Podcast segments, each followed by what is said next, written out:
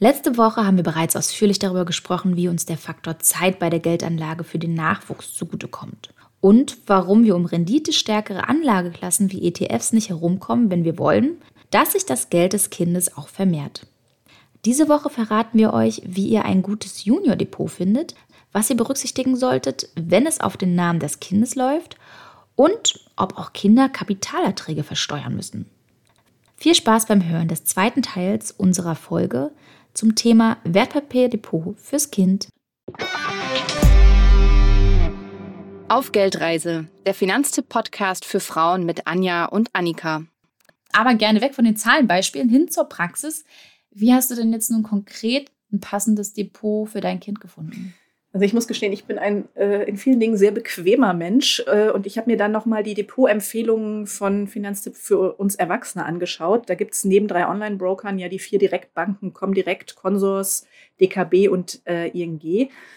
Ähm, diese vier haben auch Depots für Kinder und die Hoffnung ist ja, wenn das Kind volljährig ist, dass es dort weiterhin gute Konditionen gibt. Also wir setzen für die De Depotempfehlung voraus, dass Depots bei den ähm, Depotbanken weitgehend kostenlos sind, dass äh, die Gebühren für den Kauf und Verkauf von Wertpapieren niedrig sind und dass die von äh, Finanztipp empfohlenen ETFs dort handelbar sind.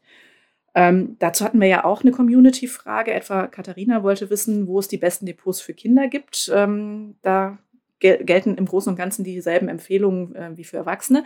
Ich selbst habe mein äh, de eigenes Depot bei der ING. Da war die Wahl recht einfach. Ich hatte nämlich auch keine Lust, mich noch mit einer anderen Bank zu befassen.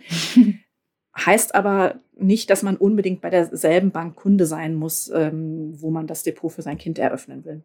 Also Katharina, um es nochmal für dich zusammenzufassen, die aktuellen Finanztipp-Empfehlungen bei den Depots für Kindern, das sind zum einen das Depot bei der Comdirect, bei der Consorsbank, der DKB und der ING. Also Stand Mitte Juli 2021, wo wir die Folge aufnehmen. Und vielleicht noch als kleine Ergänzung, ähm, bei der Comdirect, der Consorsbank und der ING, da kannst du, Katharina, für dein Kind ein Depot eröffnen, ohne selbst Kundin zu sein bei der DKB ist das ein bisschen anders. Da muss wenigstens ein Elternteil bereits ein Girokonto dort haben. Genau, aber das ist ja auch alles relativ problemlos zu organisieren. Mir war übrigens noch ein Punkt wichtig. Ich wollte. Äh, Welcher denn? Ich wollte günstig in einen Sparplan investieren. Ähm, da wollten auch viele von euch aus der Community wissen, welche Anlageform sinnvoll ist, Einmalanlage oder monatlicher Sparplan. Äh, Jack etwa hat danach gefragt. Und das kommt so ein bisschen drauf an, würde ich sagen. Das hängt meines Erachtens von zwei Faktoren äh, ab. Habe ich zum einen einen größeren Geldbetrag schon irgendwo rumliegen, den ich unterbringen will, oder möchte ich jeden Monat etwas beiseite legen? Und dann halt die Frage, welche Depotbank soll es sein? Bei mir war das halt, wie gesagt, aus Bequemlichkeitsgründen dieselbe Bank, bei der ich bin. Ach, da spielst du auf die unterschiedlichen Kostenmodelle bei den Banken und Brokern an, ne? Ja, genau, genau. Also da kommt es tatsächlich auf die Frage an, einmal Betrag oder monatlich. Mhm. Und da haben wir ja bei Finanzen festgestellt, dass bei der DKB die einmaligen Anlagen deutlich günstiger sind als bei den anderen Banken, denn die DKB, die erhebt für den Wertpapierhandel Pauschalbeiträge. Also für einmalig 5000 Euro werden beispielsweise 10 Euro fällig. Und würdet ihr im Vergleich dazu monatlich sparen, beispielsweise 100 Euro jeden Monat in einen ETF schieben, zahlt ihr darauf auch jeden Monat 1,50 Euro.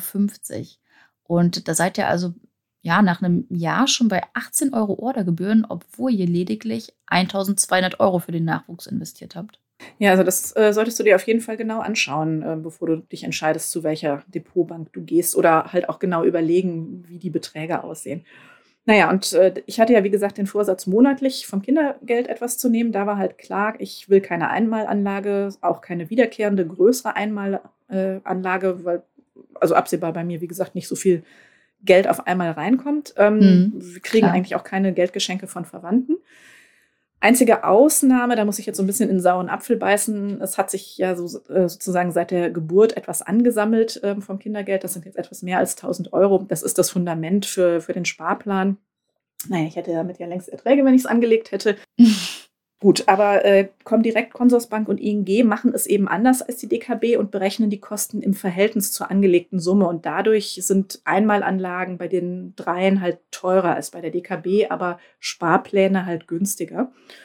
Und dann kommt noch dazu bei der ING, was ich persönlich sehr praktisch fand, sind die ETF-Sparpläne alle derzeit noch gebührenfrei. Also auch super praktisch. Kann sich natürlich jederzeit ändern, aber jetzt im Moment auf jeden Fall auch ganz sinnvoll, dass man an der Stelle dann äh, Kosten sparen kann. Wie viel euch die Einmalanlage bei den anderen Banken kostet oder auch der monatliche Sparplan, das hat Finanztipp in der Tabelle vergleichend aufbereitet. Da könnt ihr euch mal anschauen, ob ihr bei einem Wertpapierdepot günstiger wegkommt mit einer Einmalanlage von 5.000, 10.000 oder 15.000 Euro oder ob es kostentechnisch nicht doch besser ist, monatlich zu sparen, 50, 100 oder 150 Euro. Ähm, wir verlinken euch das natürlich auch in den Shownotes. Was ich an der Stelle noch ähm, gar nicht so verkehrt finde, ist darauf einzugehen, was genau eigentlich ein Sparplan ist. Oh ja. Ne? Denn ich finde, der hat tatsächlich einige Vorteile. Absolut. Also zum einen, genau, ne? Also zum einen Sparplan, technisch gesehen ist es eigentlich nichts anderes als ein Dauerauftrag. Und was ich super finde, ist, hast du ihn einmal eingerichtet, läuft er automatisch für weniger Gebühren als eine Einzelorder für dieselbe kleine Sparrate kosten würde. Und was auch super ist, man ist mit diesem Sparplan relativ flexibel. Also die Sparraten können nach oben ganz easy angepasst werden, nach unten hin auch. Und wenn es finanziell mal eng werden sollte, kann ich den Sparplan sogar aussetzen. Und, und das finde ich halt super praktisch. Und klar, Einmalanlagen geht trotz Sparplan. Also, falls die Verwandten sich dann doch mal irgendwie spontan zeigen. Oder Kleiner so. Aufruf. ja. Genau, und, und warum ETFs, das haben wir eigentlich schon ziemlich oft erklärt, aber sagen wir gerne an der Stelle vorsichtshalber nochmal. Die bilden Aktienindizes nach und streuen das Risiko der Anlage breit. Also sind wesentlich ungefährlicher als in Einzelaktien zu investieren, ja, die dann doch ziemlich starken Schwankungen unterliegen oder aber ja, Totalverluste drohen können. Und falls ihr dazu nochmal das eine oder andere nachhören wollt, in den Folgen 5, 44 und 45 werdet ihr auf jeden Fall fündig, verlinken wir euch aber auch.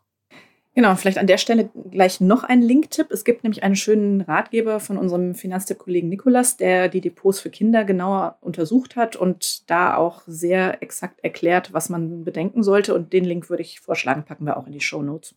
Mhm, gerne.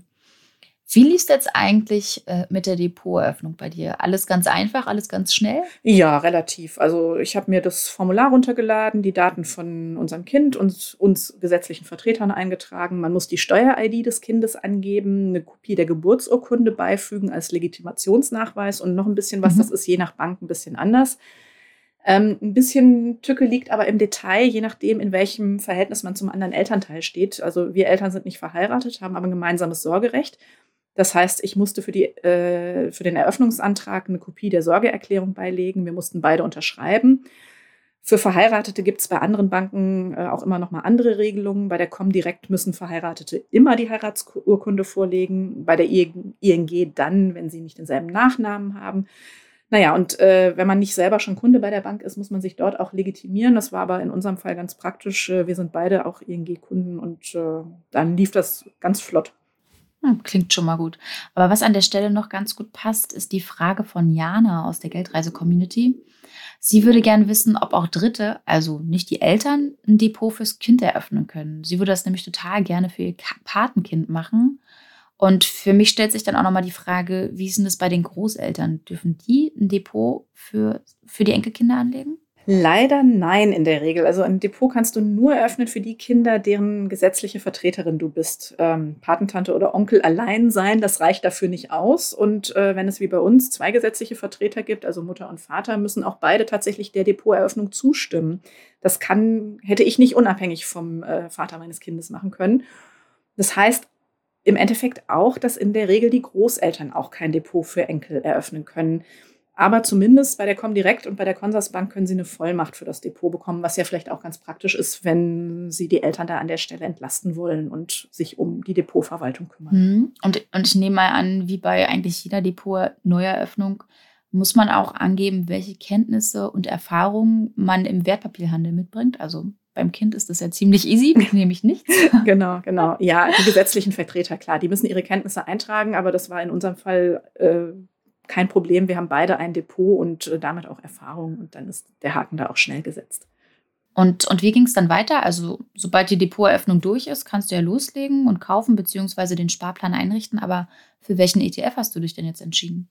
Ja, das ist, äh, finde ich, tatsächlich noch schwieriger, als zu überlegen, zu welcher Depotbank man geht. Ähm, aber zum Glück hat da Finanztipp ja auch gute Hilfe äh, parat. Ähm, unser Kollege Hendrik aus dem Geldanlagebereich, der schaut sich regelmäßig diverse ETFs und deren Anbieter an und ist auch da gerade an einer Über Überarbeitung für unsere Empfehlungen. Das kann auf den ersten Blick, wenn man sich da nicht tagtäglich mit beschäftigt, äh, ziemlich unübersichtlich sein. Aber wir haben ein tolles Tool, das hatte ich vorher auch noch nie benutzt ähm, haben wir, glaube ich, auch noch gar nicht so lange, nämlich einen ETF-Rechner, den verlinken wir auch in den Show Notes.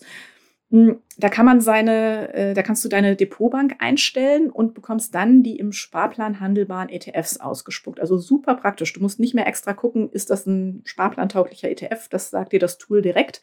Und ich habe für meinen Fall 15 ETFs gefunden von den bekannten Anbietern iShares, Xtrackers, Amundi und so weiter. Ich will einen wiederanlegenden für mein Kind, um vom Zinses Zinseffekt zu profitieren. Und das ist bei der Mehrheit der dort gefundenen tatsächlich so. Dann waren außerdem zwei dabei, die äh, nachhaltig investieren, vier, die in Schwellenländer investieren und sieben, die Aktien aus dem jeweiligen Index, Index tatsächlich kaufen und keine Tauschgeschäfte ähm, vornehmen. Das will ich nicht mehr. Ähm, Finde ich irgendwie nicht so gut. Und da war dann einer dabei, der all diese Kriterien erfüllt. Ähm, Nachhaltige Anlage, muss ich gestehen, war bislang noch nicht so mein Thema. Ich hatte mal einen Fonds, der in ethisch sehr fragwürdige Minengesellschaften investiert hat. Den habe ich, äh, oh, oh, ja, oh. da habe ich im Nachhinein auch wirklich ein schlechtes Gewissen. Ähm, den habe ich dann auch schnell wieder verkauft. Und da es um die Zukunft meines Kindes geht, finde ich einen nachhaltig anlegenden, der auch die äh, Dividenden dann wieder investiert, total sinnvoll. Ja, Dafür werde ich einen Sparplan einrichten. Zugangsdaten sind da. Passwort, wie gesagt, muss ich noch ändern. Vielleicht mache ich es gleich nach der Aufnahme. Und bei der Gelegenheit werde ich wahrscheinlich auch mal wieder in meinem eigenen Depot aufräumen und gucken, ob noch alles passt, äh, wie das so aufgestellt ist, ob die Wertentwicklung der verschiedenen ETFs, die da drin sind, äh, noch so gut ist. Und ja, ich müsste eigentlich auch noch mal wieder einen eigenen Sparplan einrichten, aber das ist eigentlich ein anderes Thema. Ein ganz guter Hinweis, das muss ich nämlich auch machen, beziehungsweise muss ich vor allem meine Sparquoten mal anpassen. Hm, mhm. Naja. Ein wichtiger Aspekt, den wir noch vertiefen sollten, ist das Thema Steuern. Also Gysi aus unserer Community fragt, wie holen wir steuerlich das Beste dabei raus? Also eingangs hatten wir es ja schon angerissen. Wenn das Depot auf den Namen des Kindes läuft, dann gehört dem Kind auch das Geld und das hat aber auch steuerliche Auswirkungen. Ja, genau. Also es ist ja so, würde ich in meinem Depot für das Kind einsparen, müsste ich die Erträge äh, versteuern, wenn ich damit meinen persönlichen Sparerpauschbetrag überschreite. Der liegt bei 801 Euro. Also es kann schon passieren, je nachdem, wie groß mein Depot ist. Ähm, sinnvoller ist, ist es dann tatsächlich, das Depot auf den Namen des Kindes laufen zu lassen dann zählen die Erträge nämlich auch zu seinen Einkünften und das Kind kann eben bis zu 801 Euro Gewinne machen, ohne dass Abgeltungssteuer dafür anfällt und auch ohne dass eine Steuererklärung nötig wird. So, wichtig, wichtig an der Stelle ist aber wirklich unbedingt einen Freistellungsauftrag für das Depot des Kindes bei der Bank einzurichten, denn sonst oh ja. führt die Bank eben doch Abgeltungssteuer ab dem ersten Cent Erträgen ab.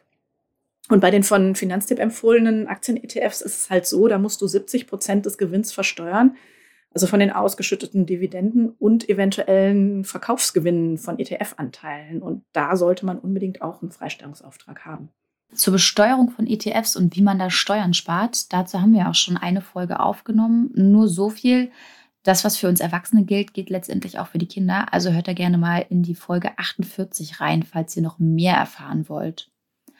Ein Punkt, den ich auch noch wirklich wichtig finde, auch wenn er in entfernter Zukunft liegt, ist der Zeitpunkt der Auszahlung. Darüber macht sich auch Niki Gedanken. Also, was ist denn, wenn die Kurse gerade niedrig sind und das Kind aber mit 18 an sein Geld will?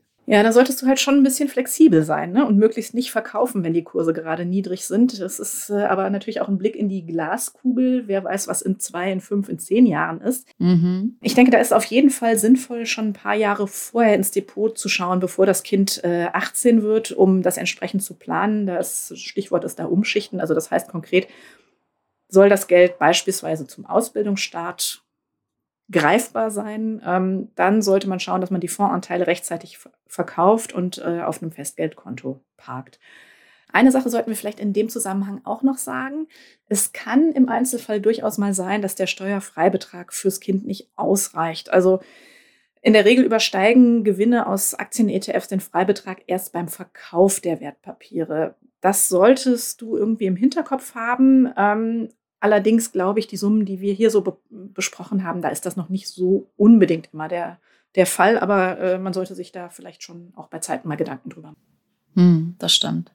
Und ein Thema ist ja auch noch die Krankenversicherung. Oh ja. Und das kann ja auch ganz schön tricky sein. Und darauf hatten wir bereits in der Überblicksfolge zur Geldanlage für Kinder hingewiesen. Aber ich finde, an der Stelle kann es echt nicht schaden, das auch einfach nochmal zu wiederholen. Ja, absolut. Guter Punkt. Also es kann sein, dass sich unter Umständen das Vermögen des Kindes auf die Krankenversicherung auswirkt. Also in der Regel sind Kinder ja familienversichert. Ähm, und da darf dein Kind in diesem Jahr, also 2021, Kapitalerträge bis zu rund 6.400 Euro erzielen. Vorausgesetzt, es hat keine anderen Einkünfte. Hat es darüber hinaus Gewinne, Erträge, Einkünfte, was auch immer, muss es sich selbst krankenversichern. Ähm, und dieser Betrag, der ergibt sich äh, aus der Einkommensgrenze für die Familienversicherung. Äh, der liegt bei 5.640 Euro und eben dem schon erwähnten äh, Sparerpauschbetrag von 801 Euro. Aber ich glaube, wir können hier so ein bisschen Entwarnung geben, äh, zumindest mit kleineren Beträgen. Wenn man da am Anfang am Start ist, ist das eher unwahrscheinlich, dass sich das auf die Krankenversicherung auswirkt. Ja, und, und beim BAföG gibt es auch noch eine Besonderheit, auf die wir auf jeden Fall hinweisen sollten. Das ist nämlich eine Frage, die unter anderem auch Anne umtreibt. Ja, genau. Also je nachdem, wie alt das Kind jetzt ist, könnte es demnächst äh, ein Thema äh, sein, wie groß das Wertpapierdepot ist, wenn es an die Frage BAföG ja oder nein geht. Denn ähm, bevor du als Studentin oder Student staatliche Förderung bekommst, musst du in, unter Umständen einen Teil deines eigenen Vermögens aufbrauchen. Und die Freigrenze lag da im vergangenen Wintersemester bei 8.200 Euro. Alles, was darüber war, musstest du erstmal aufbrauchen, für, bevor du BAföG beantragen konntest. Genau, aber es ist tendenziell ja auch eher davon auszugehen, dass die Freigrenze nochmal steigen wird, genau. äh, je mehr Zeit wir mitbringen. So, ich würde sagen, wir haben jetzt eigentlich alles Wesentliche geklärt, oder? Ja, denke ich auch. Aber ich vermute mal, das Thema Kinder und Finanzen wird uns auch in Zukunft hier immer mal wieder beschäftigen. Das äh, ist, glaube ich, nicht auszuschließen. Ja, da wird sich auch sicherlich noch das ein oder andere Thema zu ergeben. Das glaube ich auch. Aber für heute würde ich erstmal sagen, das war's jetzt. Und ähm, ja, ihr da draußen, Ihr seid jetzt ziemlich gut vorbereitet, um euch ein Depot fürs Kind zu suchen und mit dem Sparen für den Nachwuchs loszulegen. Ich bin es auf jeden Fall und freue mich tatsächlich schon drauf, einen weiteren Haken auf meiner finanziellen To-Do-List setzen zu können. In diesem Sinne, frohes Depot eröffnen und falls ihr Fragen habt oder Feedback, dann immer her damit, entweder via Instagram auf Geldreise oder per Mail über podcast.finanztipp.de. Ich würde sagen, bis nächste Woche. Tschüss. Tschüss.